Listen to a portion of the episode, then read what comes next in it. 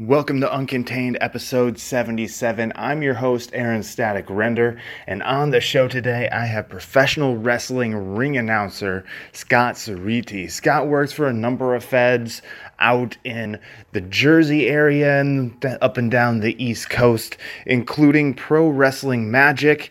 And he also has a podcast, which you should listen to. Of course, after you listen to this one, get to know Scott first. Don't just jump right into it. But yes, his podcast is called the Move Crew Podcast. He's a co-host of the show, and uh, you can find that on and you can find that on Podomatic and uh, yeah, take a listen. Maybe you'll learn something about professional wrestling. I know I did. I even had to ask him the age old question So, is wrestling fake? And you may be surprised by part of that answer. So you'll have to listen to find out. And if you're enjoying the show, please uh, support the show by going to my podcast website, uncontainedpod.com, clicking on the Amazon banner at the top of the page. If you have some Amazon shopping to do, please do so through that link and uh, help support the show. If you don't, you can just share the show with people who you don't think have heard it yet, because sharing the show helps a lot get the word out there. But let's let's get to this show, the one you're waiting for, with professional wrestling ring announcer Scott Cerriti. How are you doing today, Scott? And welcome to Uncontained. I am hanging in there. Thank you so much for having me. All right, great, man. Uh, thank you for joining me. It's uh, I'm on the West Coast. You're on the East Coast. It's a little late out there. I appreciate you uh, staying up to talk to me here on Uncontained. Before we go any further, just how did you get involved in ring announcing? You know what? I, I used to play the wrestling video games when I was a kid, but I never used to watch the product. And then I started watching the product I got older, about 11 or 12. Okay. And then I stopped for a really long time. And, uh, you know, then social media happened, and I keep seeing videos of this dude making waves. So I was like, you know what, I'm going to pick it up again. And then I started watching again. And uh, I had a bunch of friends who were doing the wrestling thing, and they were like, hey, you know, come out here. We're training. Get trained as a wrestler. See if it's for you. If it's not for you, there's other stuff you can do. And frankly, it was not for me. My body couldn't handle it. Okay. I kind of hung back for a while. I refereed a couple shows, and then I was just like, I'm just gonna, you know, sit back and be a fan. And then as I was going through, uh, a company called Hybrid Wrestling was uh, running a show, and they had a pre-show, and I asked for a tryout, and they gave uh, myself and my friend Tim commentary tryouts, and they invited me back for a show they ran last October, and that was a full show that I did with the person I consider my mentor. And it just kind of just kind of snowballed from there. I never fully expected to get into ring announcing. It was kind of uh, a position I was thrown into at the relative like last minute at kind of the midnight hour. But once I started doing it, I had people tell me to keep up with it, and that's when I started sending footage out and getting more bookings. So it's been about since October that I started commentary, and since November that I've been doing ring announcing. Okay. All right, cool. So you're still relatively new to announcing. I'm pretty much without having to work my first show, I'm about as green as they get, which is why it's so good getting all the experience because you learn things as you go. Um, the gentleman who I had said was I look at as my mentor uh, his name is Emil Jay. He does uh, ring announcing and commentary for a company out here in Jersey called CZW or Combat Zone Wrestling. Okay. And he was my commentary. He's my commentary partner at Hybrid. And every once in a while, we we see things on Facebook, and we're like, "Hey, what are you doing this weekend?" Well, you're doing this now. And uh, when I was told I'd be ring announcing, I I sent him a message, and I was like, you know, got a question for you. What do you? Uh, what advice would you give someone who's going to be starting ring announcing in like two days. And he sent me the manifesto, man. And I still have the messages uh, from him on my Facebook Messenger. Okay. Because the first show I had officially worked, and I'm not going to name any names here because this isn't a shoot, but the show was bad. Um, it had been publicized for about six to eight months, uh, sponsored ads on Facebook, posters all over the town, that whole kind of thing. And it drew 16 people. Oh. And the commentary team wasn't great. And I walked back into my oldest friend's house and I looked right at him and I was like, yeah, I, I don't think that I can do this. And then Emil had messaged me and he said, Hey, how was the show? And I explained everything that was terrible. And his exact response was, Cool, don't worry about it. None of that's going to happen. See you next week. And, and I kept it going from there. So it's been, uh, it's been an adventure to say the least. I'm definitely traveling to places that I never thought I'd be traveling to. Sure. Like, I never thought I'd be driving to West Virginia every two months or so. Um, you know it's a it's it's weird it's weird when you look back on the miles and all the things you've done and and matches and worked with and you're just like these people are family now and it's it's it's it's weird it's mainly weird because you're you're working with people you grew up with. Yeah. Uh, grew up watching. And you know people say don't meet your heroes and except for the odd one or two here or there that is a complete lie. Meet your heroes. They're going to be awesome people Okay, that's always encouraging to hear. Like, uh, there was actually a person I interviewed just a couple weeks ago who works in radio, and she met Val Kilmer, and she's like, he is awesome as hell, and like just like a big kid. They were playing like spy games, running down the hallway. Oh, that makes me so happy that Val Kilmer's a cool dude. I know, me too, because it looked like you know Val Kilmer. Just seeing him in like public, it looked like he could possibly go either way, but it made me happy. Oh no, it's absolute. He was absolutely one of the hit or miss guys. Like, uh, I'm about like forty percent sure you could be an asshole, and then you know. you meet him and he actually ends up being a really cool guy. Like there are guys, especially in the deathmatch scene, there are some intimidating looking guys and like being in the locker room and like there's certain rules in wrestling like shake everybody's hands uh, greet everybody. You know don't if someone offers their hand to you even if it's like this limp little dead sparrow thing shake it. They offered it. You need to shake it. You are new here. I'm essentially going through the speech that i was given before i went in my first wrestling locker room. But a lot of these guys are, are rather intimidating but then you start talking to them and it's just like oh you're you're a regular dude. You don't go out you know hunting and killing people for sport. So that's a good thing. Yeah. Um, the jury's still out on a couple people. Um, but for the most part you know i remember uh, you know i got into into uh, deathmatch wrestling very late and it, within the last two or three years and uh, the first show I went to was an invitational tournament. And I was an admin for a Facebook page. I was just like getting friend requests from all these deathmatch wrestlers. And I'm like, this is weird, right? This is starting to be weird. And if I knew then what I knew now, I'd just be like, I'm going to be working with you in a week and calling you every week. So leave me alone.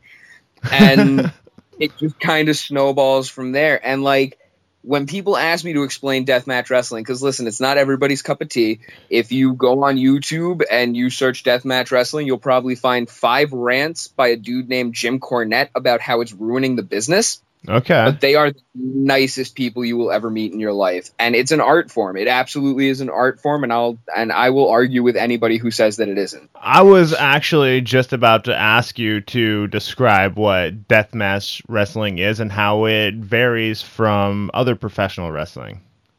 So, deathmatch wrestling is a it's like a I, I always use the phrase subgenre even though it doesn't really work here, but it kind of does it's a subgenre of professional wrestling that involves hardcore wrestling taken to the next level. So, where hardcore wrestling would have chairs and tables, deathmatch wrestling has barbed wire bats and fluorescent light tubes and thumbtacks. Okay. Just kind of, just kind of snowballs from there. And it started out in Japan. I'm not sure what the whole reason of it starting out was, but they have done some nutty shit. And I like, I look at these videos and I'm just like, oh, okay, this is a thing that actually happened in the in the world. Like this is here now.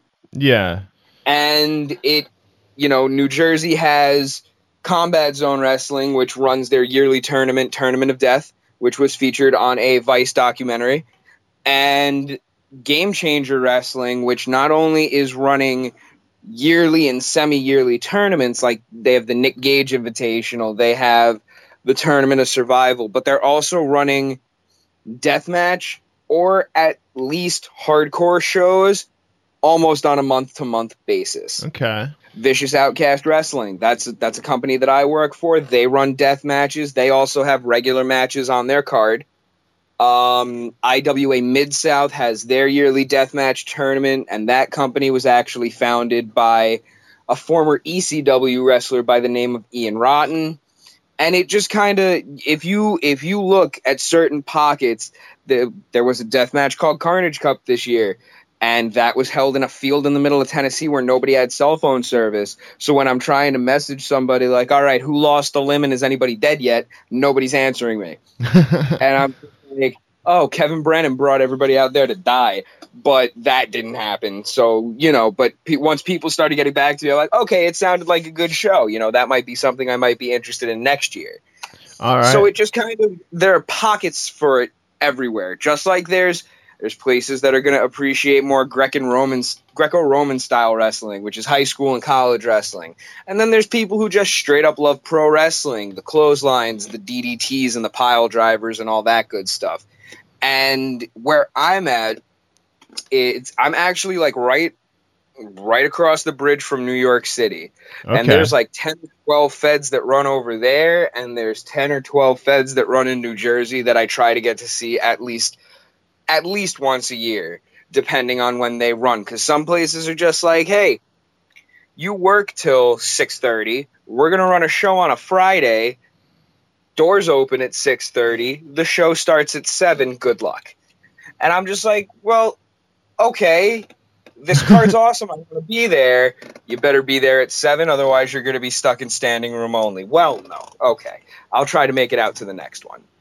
All right, I got a question for you here before we get too far into this. Now, you know, Greco-Roman wrestling is, as you mentioned, the college and everything like that, and professional wrestling is, although it is physical, I'm not taking in away any of its athletic merit at all, but it is it's scripted it's entertainment you know i understand that i get i get that point i'm not knocking it in any way i just want Right. to know if the uh, death match wrestling is scripted in any way or is that just a full out brawl Ah, that's that's where it gets tricky, and it varies from person to person. It essentially, you know who's gonna win when you work a show. You're showing something, and you're just like, oh, okay.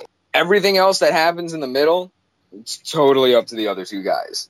okay So you could have you could have one show where it's like, ah, we're, eh, I'm tired. Let's use a couple chairs. Or you have another show that's like, all right, I took two scoops of pre-workout. Who wants to get hit in the head a lot? There's it varies from person to person. So it gets to the point where absolutely it's entertainment, but you know, sitting in a locker room and listening to Hardcore Holly talk to somebody about like, listen, you are 350 pounds. There is no reason for me to be doing what I usually do to people to you. Like that's a whole separate experience that I can't even like begin to explain what I've learned from like the people who were in the WWE. yeah I like talking to them and learning from them. It's it's a priceless, priceless thing. And even the guys who weren't in WWE, um, sitting and talking to guys like Nick Gage and saying, "Hey, man, uh, this show I worked in Allentown uh, last month was the first time I had seen him live. He ran his deathmatch tournament, but he wasn't there for it for various reasons." And I said to him, like, that was one of the best matches, like pure matches I've ever seen in my life. And we just had a conversation about bridging the gap between deathmatch wrestling and regular wrestling. Because let's face it, deathmatch wrestling is essentially horror movies. okay It's not for everybody. Not everybody's going to like it. Not everybody's going to get it. And a lot of people aren't going to understand why you like it. Sometimes when I get home from work, I want to watch Pinhead kill a couple people. That's just kind of how I roll. so it's it's it's one of those things where like you learn so much from all corners and you're just taking in all this information and then you go to work on Monday and completely forget everything you're supposed to do there and you're just like uh I was supposed to do something today. I don't remember what it was, but I'm going to go do my really cool second job. And like don't get me wrong, My job is great because when I told them what I do, they were immediately like, We're looking for people to work the weekends. Oh, you do this? How about weekends off? And when I need days off, I try to let them know as far in advance as possible. But, you know, sometimes shit happens. You get a call at 10 o'clock in the morning, like, hey, we need you to work a show tonight. And that's when you need to go to them and be like, I'm so sorry I didn't sooner, but this just fell in my lap literally. Um, Yeah. But they've been really understanding about it. The the days off I need to take. I have a schedule uh, for a wrestling company for all of next year, and they're just like, be available these dates. And I'm just like, oh, that's a lot of that's a lot of Friday shows. But thankfully, I get paid time off soon, so everything should be okay. And like racking up the miles, racking up conversations with people. Um, I remember there's there's one particular guy uh, who I consider big brother, and that is his wrestling name is Masada, and he wrestled in the Nick Gage Invitational, and he everything finished, and he comes out bleeding like a stuck pig, and he looks at me and my friend, and he goes, "So could you guys do it?" And my immediate response was, "Nope, you are all the way." There is no way. I've always liked the idea of possibly, but I could never. Absolutely not. I could never, especially not with someone like him, because it would just be it would just be horrible. Yeah, and that's what I don't get. You know, it's the people that the people that are like screaming like professional wrestling is fake and whatever. Yeah, it as we discussed, it is predetermined who the winner is going to be, but the moves and like the physical punishment that they take, that is Oh, real. No, absolutely 100% real. Um, when I was training, and mind you, the person I was training with is my best and oldest friend in the whole wide world. And we're doing things, and he looks at me and he tells me the move he's going to do, and I go, okay. Um, for example, it was supposed to be like a regular kick to the face. Okay. Okay. So I run at him and I get ready to, to do everything that I'm supposed to do, everything I was told to do in training, and he kicks me straight in the chest.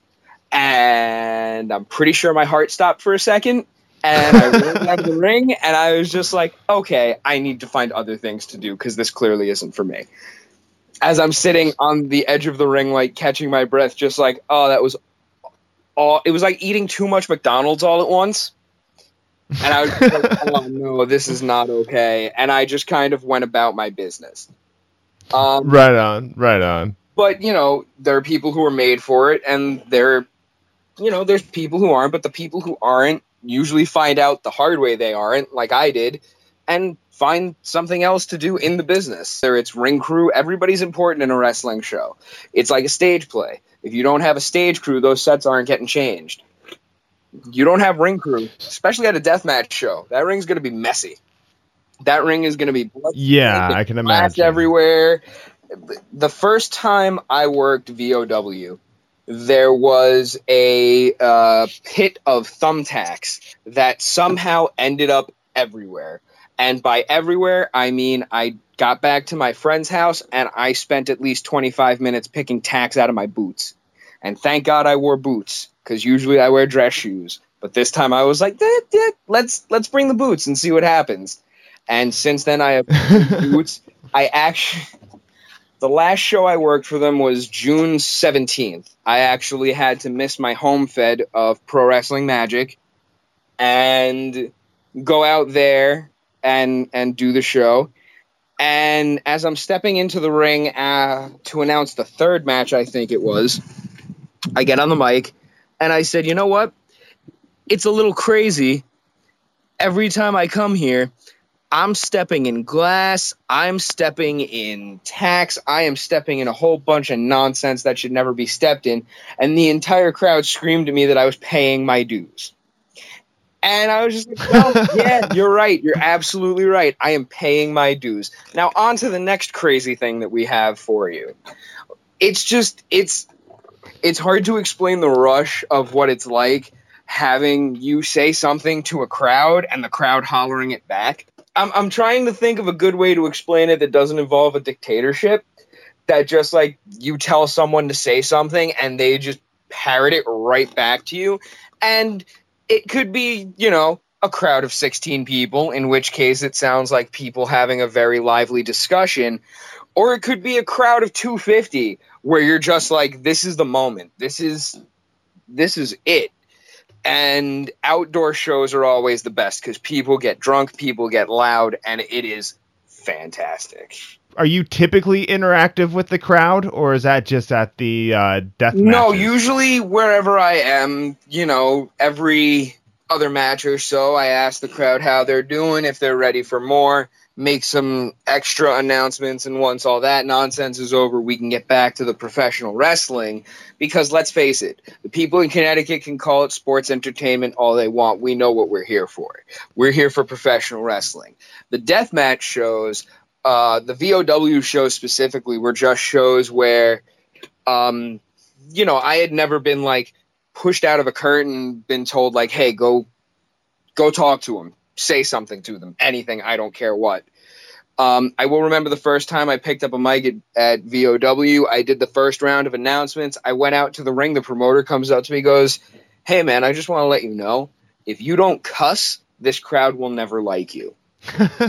which is completely different from the atmosphere at most regular shows because most regular shows people are like sweet we're going to bring our kids. They're all really excited. So you kind of have to watch what you say. But then you get people who come to pro wrestling magic for example. We tell people hey it's a firm you know pg-13 here. Keep it as clean as possible. And if you have to you know not be clean don't go too crazy with it and then we had a wrestler come in. The match started. The bell rings, and literally the instant the bell rings, he gets right up in his opponent's face, goes "fuck you," and sticks his middle finger in the dude's face. So I'm just like, "Oh, that's what we're doing tonight." Okay, I'm gonna go outside and smoke a cigarette. And by the time I came back from my cigarette, maybe two and a half minutes later, there was trash all over the floor. Chairs were askew, and some dude was crawling out a window. And I was and I look at my my one my one friend who's a worker, and I said I was gone for two minutes. You can't keep control of this nonsense. And he said I'm not getting between those two. But like at deathmatch shows, people, you know, even at uh, when I did the Allentown show for Game Changer, you know, I did the whole hey, how's everybody doing tonight? And the promoter comes out to me, goes, listen, we're not that cheesy fed.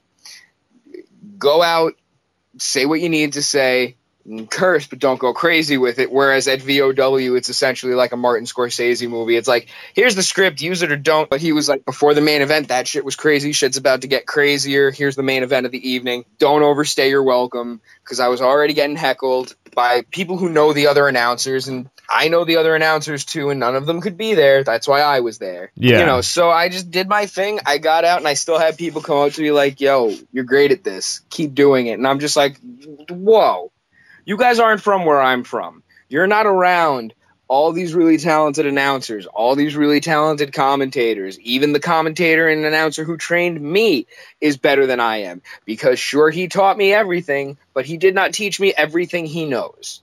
He taught me everything I know, not everything he knows, which is the smartest thing you can do yeah. because he and I have this conversation all the time. He tells me at he tells me, "Don't get too good." And I'm like, first of all, you you are the best. So don't worry about me taking food off your plate. Which for a while was like, you know, I was getting questions because he was putting me over so hard. And I was getting people who'd message me like, hey, Emil can't do this. Can you do it? Emil put you over. So I would, you know, anytime I heard someone needed something, commentary, ring announcing, I would say, use Emil. Use Emil. And then, you know, the question came up one day uh, for, at time of recording, a show this Saturday, July 15th, called Violence and Suffering Professional Wrestling. And the question was name Okay. a really good ring announcer who is not Larry Legend or MLJ. And I'm like, okay, I can do this. The first person I spoke to when I broke into the business was a deathmatch wrestler by the name of Low Life Louis Ramos. I explained to him what I was doing, and he said, if it's for you, great. If it's not, you'll find something else. And that was when I was training. Louis has been doing some ring announcing as well. So I dropped because I'm not going to put myself over. What kind of asshole would that make me? You know? And Yeah. it turns out, It's like wearing your own band shirt on stage. oh, exactly, exactly. It's the worst. You know? It's like, like I'm pretty sure I've seen Kanye West wear a Kanye West T-shirt. Like I'm pretty sure that's something that's happened before. Yeah. Um, but you know, I dropped his name, and you know, he's going to be doing it. And they asked me to come help out, and I said, sure, absolutely, I'll be there. And then I got another message about a show this Sunday, July 16th. PWE and Aspire Pro present Unify, where Emil had actually said, "Hey, use this, uh, use this Scott kid. He's really good." And I got a booking based on that.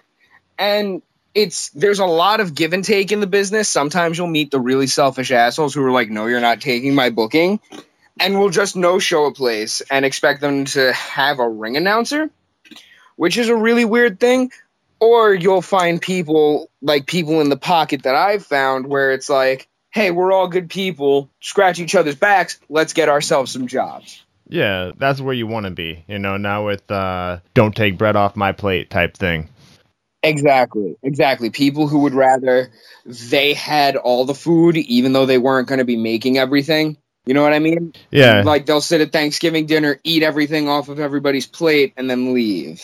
Yeah, and you know, I'll I'll stick with the food analogy just a little while longer. And like if you all share food and you all bring food, there's more food for everybody to eat. Exactly. So, you know, instead of just one person eating all the damn food. Right. exactly. Exactly.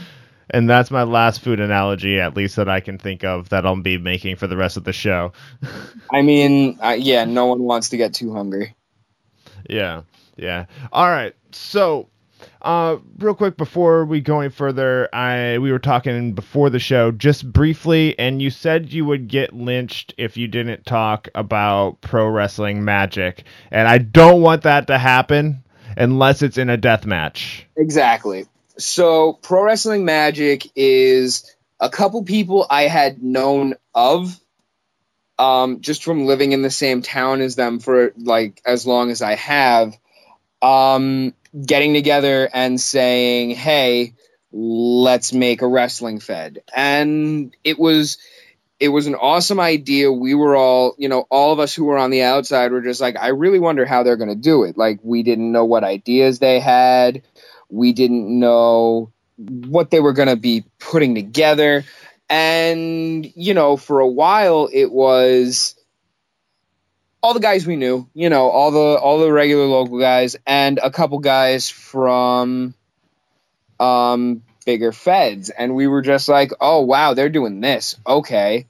Um and then as it grew, uh, you know, starting to get people like Keith Lee and JT Dunn and um, Cody Rhodes and Paul London and all these guys that like I spent my entire life watching, and it was just weird um, being in a locker room with them. And they were actually the ones. They were running a show last November in a high school a couple towns away, and Emil had had been unable to do it for one reason or another. So they asked me, and they were like, "Here are the rules of the road. Here's everything you need. Bring note cards and go on your way."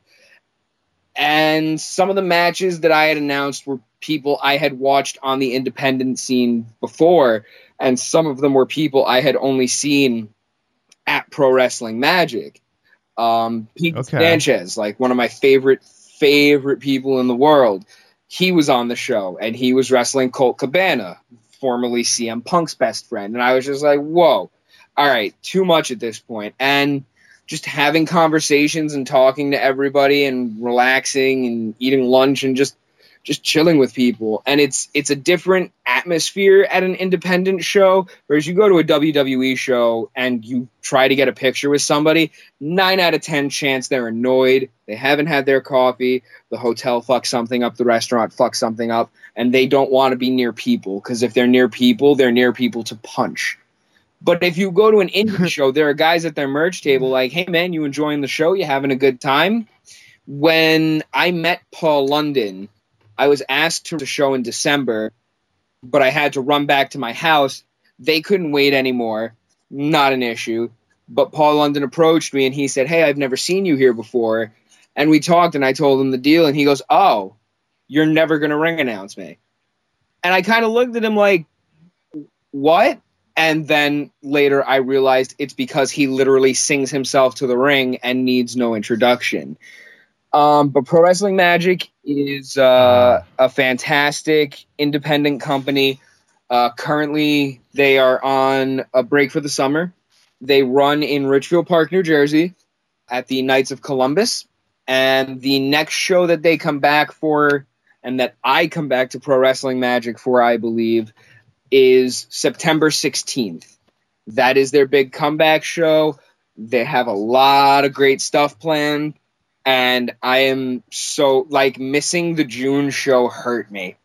But because I had the prior commitments to Vicious Outcast, I you know, I didn't want to be that guy. I didn't find out Pro Wrestling Magic was running the same day until when was it? I think it was when I had first said, "Oh, I've got something on this date, TBA." And uh the promoter from Pro Wrestling Magic messaged me and said, So who else is running on June 17th? And that was when I was just like, Well, shit, guess I'm not going to that show. yeah, man, that sucks. But you gotta you gotta keep your commitments exactly. too. You know, since you had that prior there, you don't want to get like that reputation where, like, oh, this dude, he we gave him a chance, but he bailed on us, and that happens more than once, or even sometimes just once. That's enough to give you a bad bad. Absolutely, rep. absolutely. It's the same as um, I I mean, I will say it's a little uh you know, it's not as constricting as a regular job is. But when you no call, no show at a regular job, you should not be expecting to work there much longer. And it's the same thing. If yeah. you no call, no show one of these feds and just don't show up and leave them with their dick in their hands, not having a ring announcer, like they're not gonna think very highly of you. yeah, yeah, that could even be an understatement. But um all right, so I know it's getting kind of kind of late, so I'm gonna get uh, rolling in on this interview here, get into those final questions that I have. I know you're new right. at ring announcing, but do you have any advice that you could give people looking to get started out? You could share some of that manifesto if it's not confidential that you mentioned earlier that uh, Emil well, sent you. Absolutely. So the first thing that Emil told me was you need to exude presence, and that is absolutely the first thing. Same thing I'm going to tell you if you go on stage. You need to own it. Own it a hundred percent. Speak clearly. Don't speak too yes. fast. You know, people are there listening to you while you are the bridge between them and their favorite wrestlers. If you don't speak clearly and you're unenthusiastic, ladies and gentlemen, Keith Lee, nobody's going to be happy about that. I mean, he'll probably get something. The man can get claps out of anybody. And personally, in my experience, the best thing you can do is market yourself in a good way. Um, you're going to have nights where you're down on the company you're working for and you really want to shoot off at the fingertips about how much of a piece of shit X, Y, and Z is. Don't do it. Absolutely do not do it. Do not bury anybody because if you start burying people, nobody's going to want to book the announcer or the commentator who shits on their promoter. Absolutely not. That is not a thing that people are going to want to see. So be confident in what you're doing. Have faith in yourself. Be the presence. Those would be my three my three biggest tips for someone who's trying to break in. All right, those are great tips right there, and especially owning the stage as well. When you go up on there, if you go up there and you're insecure, the crowd will smell that shit. But uh, yes, that is one that anybody looking to get on stage can uh, take. So that your last part of that kind of rolls into my next question. It's what do you do to promote yourself, Scott? So, living in in the age we live in, it is so much easier to promote yourself and your product as a whole. We live in the age of social media. I could currently tweet about a pizza place and while I don't have the biggest Twitter reach, I can be assured that at least some people are going to see that and say, oh, I need to try that place. If I put my footage up there of me just talking to the fans once a show's over, right before we say goodbye and we draw the curtain, the music plays, and that's it, people are going to be like, wow, this dude's believing what he says. This is social media has made it so much more easy to market yourself, to get your name out there, and to get your brand out there. Um, there are new startups every day. There are new companies every day, and they all do the same thing. Hey, we've got a sponsored ad on Facebook. Where do we go from here? Do you do anything specific, like social media wise, that you know uh, most people might not do, or that you have found very helpful? So Twitter's harder. Um, Twitter is definitely because you're you're only dealing with so many letters and characters. Um, so Twitter's definitely the one where, you know, say my June was fairly busy. I was pretty much booked every weekend. I'm not going to be able to put that all in one tweet, but I can, you know, do it on a bi-weekly basis and also in between that just be like, wow, holy shit, I did this this weekend. I never thought I'd be here, which is usually always all facts. I ring announced a match between Nick Gage and Teddy Hart and that is currently my cover photo, I believe, because I could not believe I was standing between those two men. Um, right on. Promo pictures and pictures of the events, and not just your pictures, because I see it's something that everybody does. You get your pictures and you want to show your pictures, but also something that like everybody does, and if everybody doesn't do it, everybody should do it. If a photographer takes the time to put out the entire show of 600 plus photographs, share the entire thing. That photographer worked way too hard for you to pick and choose the four pictures you look good in, for you to just share those and then just be like, yeah, photo credit to this guy. Always, even after a show's over, promote the show. That is always something that I have done. Every time I perform on a show, I thank the promoters um, I thank the fans and I thank the wrestlers. And the, and I get some weird looks sometimes because even once I'm done at the show itself, I shake everybody's hand and I say thank you, and they say, "Why are you thanking me?" And I said, "It's just, it just needs to be done. There's no other, there's no other explanation for it.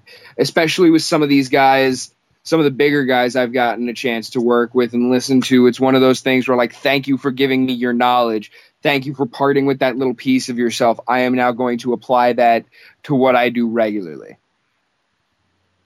All right, perfect, man, perfect. So, um, you do some actual in-person uh, promotion by thanking people around you and all that good stuff, right. and also making people who are there like that help out like the photographer helping him get a bigger name and stuff like that that's a that's kind of a cool thing helping others because you know if you put all his stuff on he's gonna he's gonna thank you for it in some way or another whether it's getting better pictures of you or you know being like hey i know this guy i know this ring announcer if he's asked in, in fact while we're you, while we're know? talking about photographers i do want to drop some names of course i mentioned my friend tim before tim crockett photography on facebook give him a quick shout out Chris Grosso, the dude is the Orson Welles of photography. He does things with a camera that are unreal.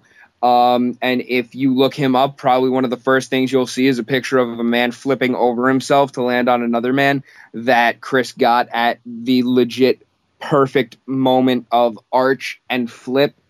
Uh, Andrew Kovaleski, Drew Chaos Photography, another dude who every time I'm on a show with him, I get excited because he makes me look really, really, really, really good.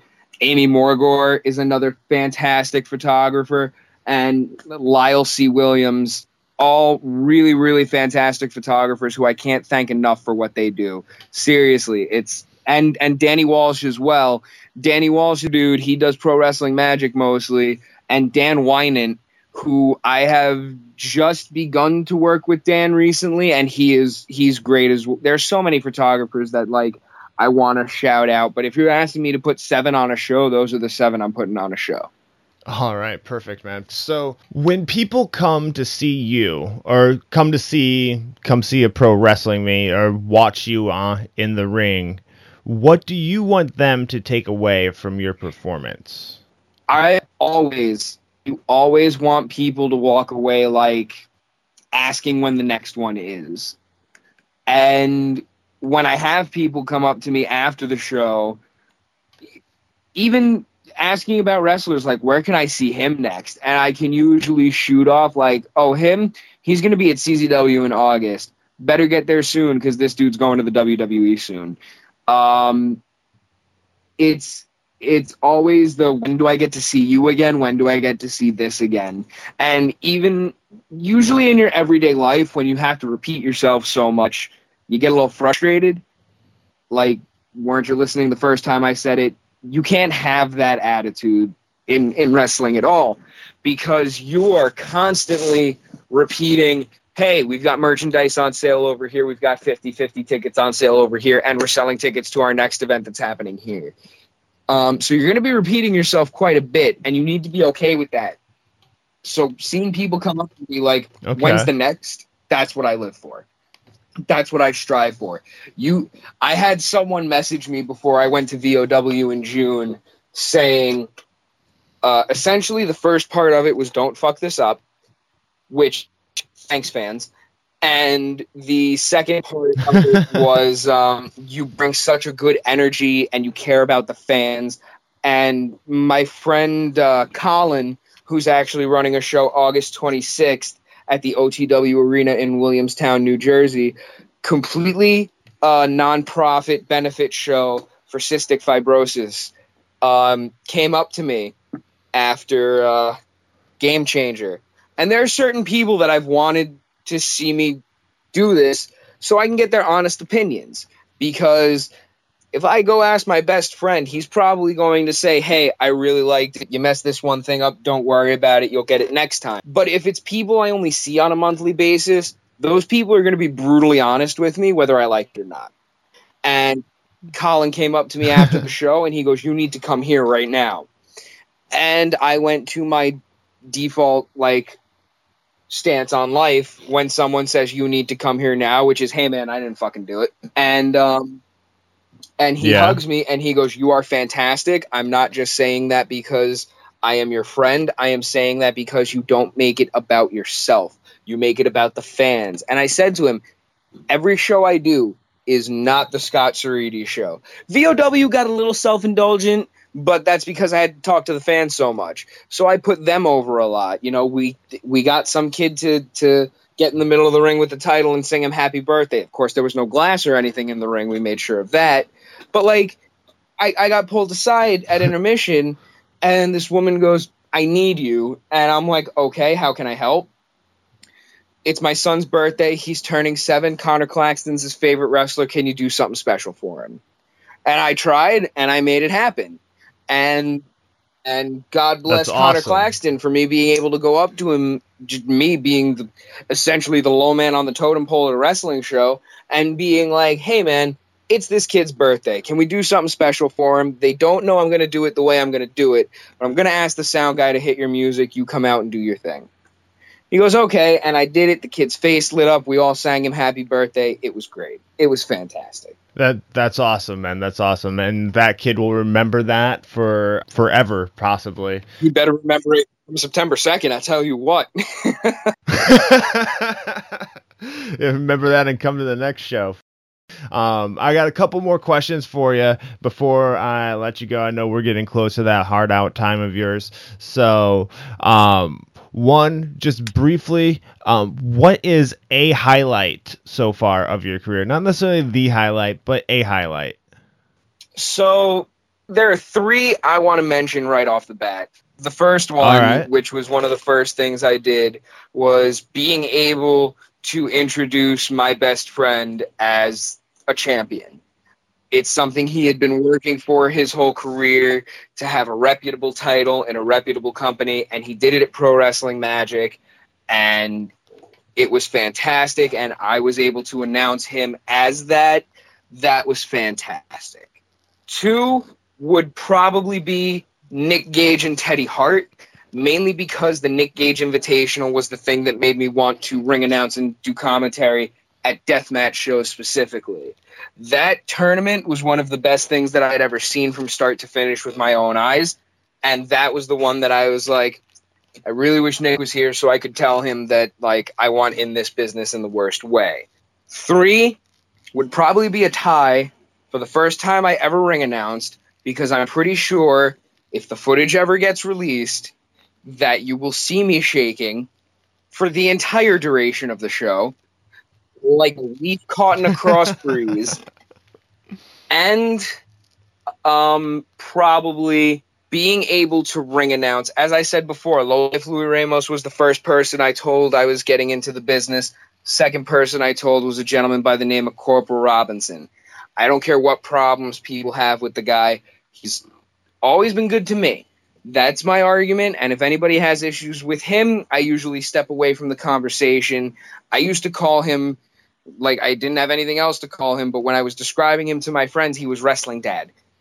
And he recently made his return at VOW on June 17th. And I was able to ring announce his return. And at one point, they're getting everything ready for the last match. He comes up to me, hands me a can of Mike's Hard Lemonade to take a swig out of, and asks me, Are you happy? And at that moment, I realized that everything in my life is going to be okay. Nine to fives don't matter. Everything's going to be good. That is awesome, man. So I have one more question for you. Uh, those are three very solid highlights right there. And before I get into the final question of the show, where can people get a hold of you? What uh, shows you have coming up quick? And uh... I am a brand new ambassador slash I don't use sponsored athlete because I'm not an athlete. Jumping in and out of the ring isn't difficult. I am a sponsored announcer for Collar and Elbow Apparel. Um, they are on Instagram, Facebook, and Twitter. Collar X Elbow. Um, for those of you that are into video games, think Street Fighter Cross Tekken, Collar Cross Elbow.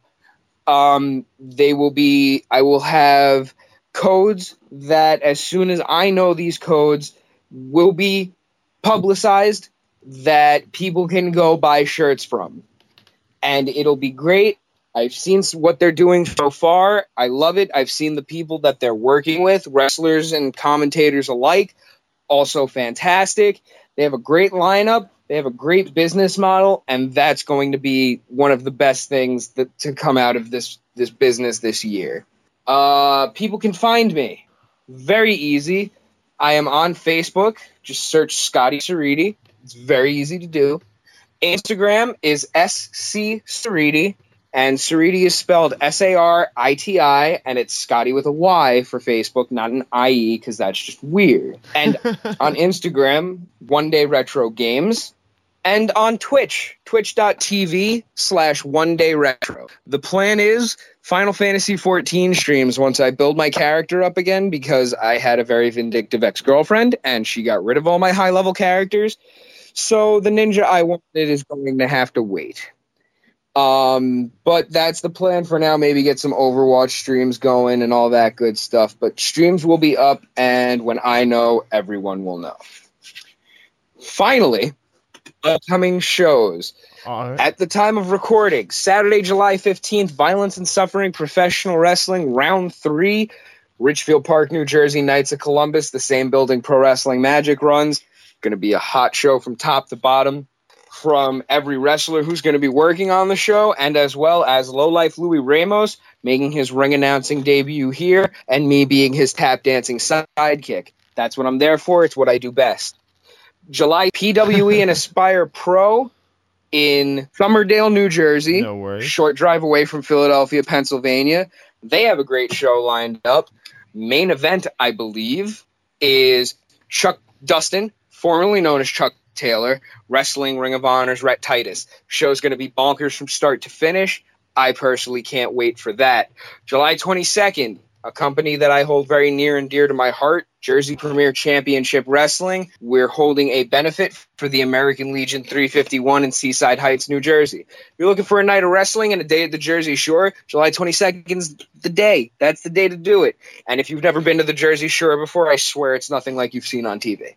I can promise you that right now. Is there the fist pumping going on and stuff like that? No, none of that. None Thank of God. that. I, I can assure you, none of that will be happening.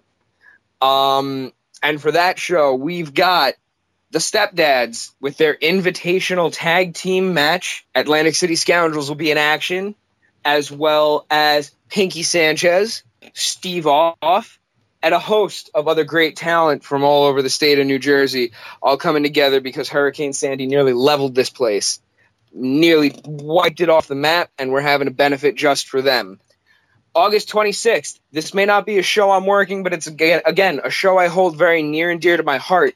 Change the World Wrestling presents Fight Cystic Fibrosis 3.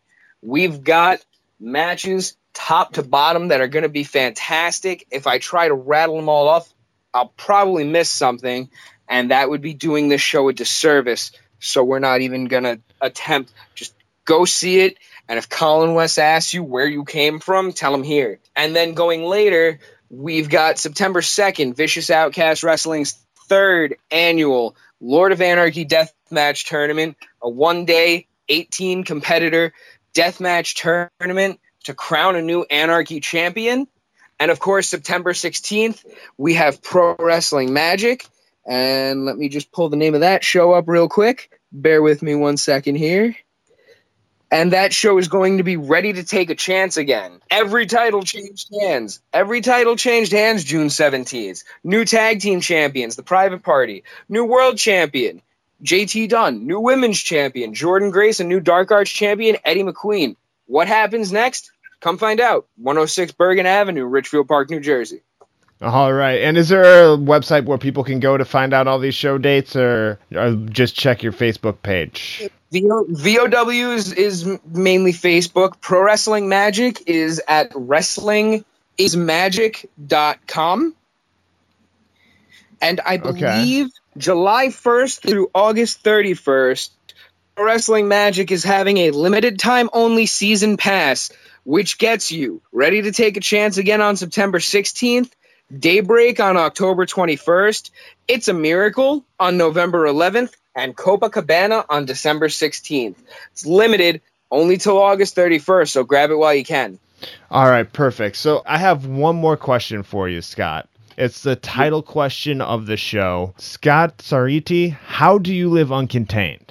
By putting myself out there as much as I do, from being the introverted kid sitting in the corner listening to his iPod and ignoring everybody, to being the guy who needs to greet anywhere up to 300 people at one time, from putting from bearing my soul to a crowd in the middle of a field in West Virginia, all the way to just waking up every morning and being okay with where I am right now. I am uncontained. All right, perfect. And before we completely wrap this show up, I do want to thank uh, a mutual friend of ours that helped set this up. He uh, has a PlayStation uh, PlayStation YouTube channel. It's called The Council. Kevin Hillary. Uh, just want to give him a quick thank you for setting this up because it's been really fun, Scott. Absolutely. It's been a blast. Thank you, Kevin. Yes, and will you do me one favor uh, before we wrap up this show, and that is sign off the show for me today, Scott? Ladies and gentlemen, my name is Scott Sariti. I am a man with a mic and a dream, and I live uncontained.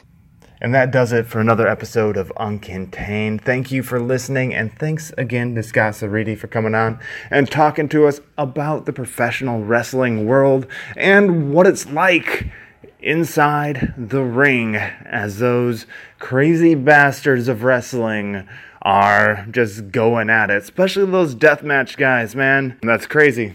And thanks again for supporting the show. Please share this episode with your friends. Like us on Facebook, Instagram, Twitter, and all of that. Uncontained Pod on Twitter, Uncontained Podcast on Instagram, and uncontainedpod.com. And please like the Facebook page. Thank you for listening, and I promise to have more great shows coming your way.